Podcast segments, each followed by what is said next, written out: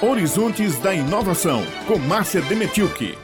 Olá, bom dia. A empresa Ela Link, que oferece conexão de alta capacidade para os mercados da América do Sul e da Europa, anunciou neste mês a chegada do cabo submarino de fibra ótica para comunicação de dados em Portugal. Esse cabo partiu de Fortaleza dia 14 de dezembro passado e alcançou a cidade lusitana de Sines.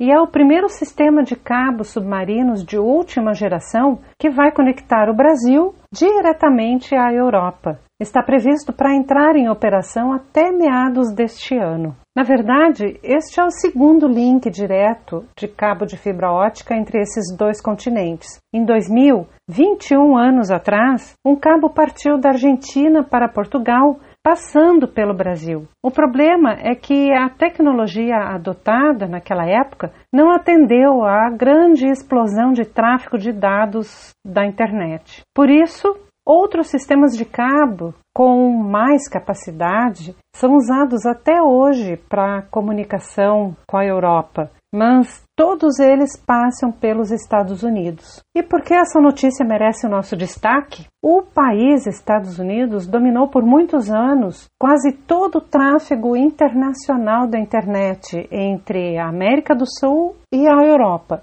Um dos problemas é a distância do percurso que os dados fazem, além da vulnerabilidade desses dados. E com a instalação do novo cabo Ela Link, abre-se um corredor direto entre América do Sul e Europa. O cabo terá uma capacidade de dados de 72 terabits por segundo e o tempo de envio dos dados será muito menor. Esse sistema de cabos liga as cidades de Fortaleza, no Brasil, a Sines, em Portugal, e inclui desembarques nas Ilhas Madeira, e em Cabo Verde. Custou em torno de 150 milhões de euros, quase um bilhão de reais. A nova conexão também reduzirá em até 50% o atraso na propagação do sinal entre a Europa e a América do Sul, comparando com a infraestrutura que existe hoje em dia. Uma mensagem que sair do Brasil, por exemplo, vai demorar 60 milissegundos para chegar em Portugal, isso será benéfico não apenas para todas as plataformas de telecomunicações, mas também para serviços na nuvem, acessos a conteúdo, todo tipo de negócios digitais e até mesmo a indústria de jogos. E para pesquisa e educação, tem uma notícia especial. Mais de 9% da capacidade do Ela Link, o equivalente a 6,75 terabits por segundo,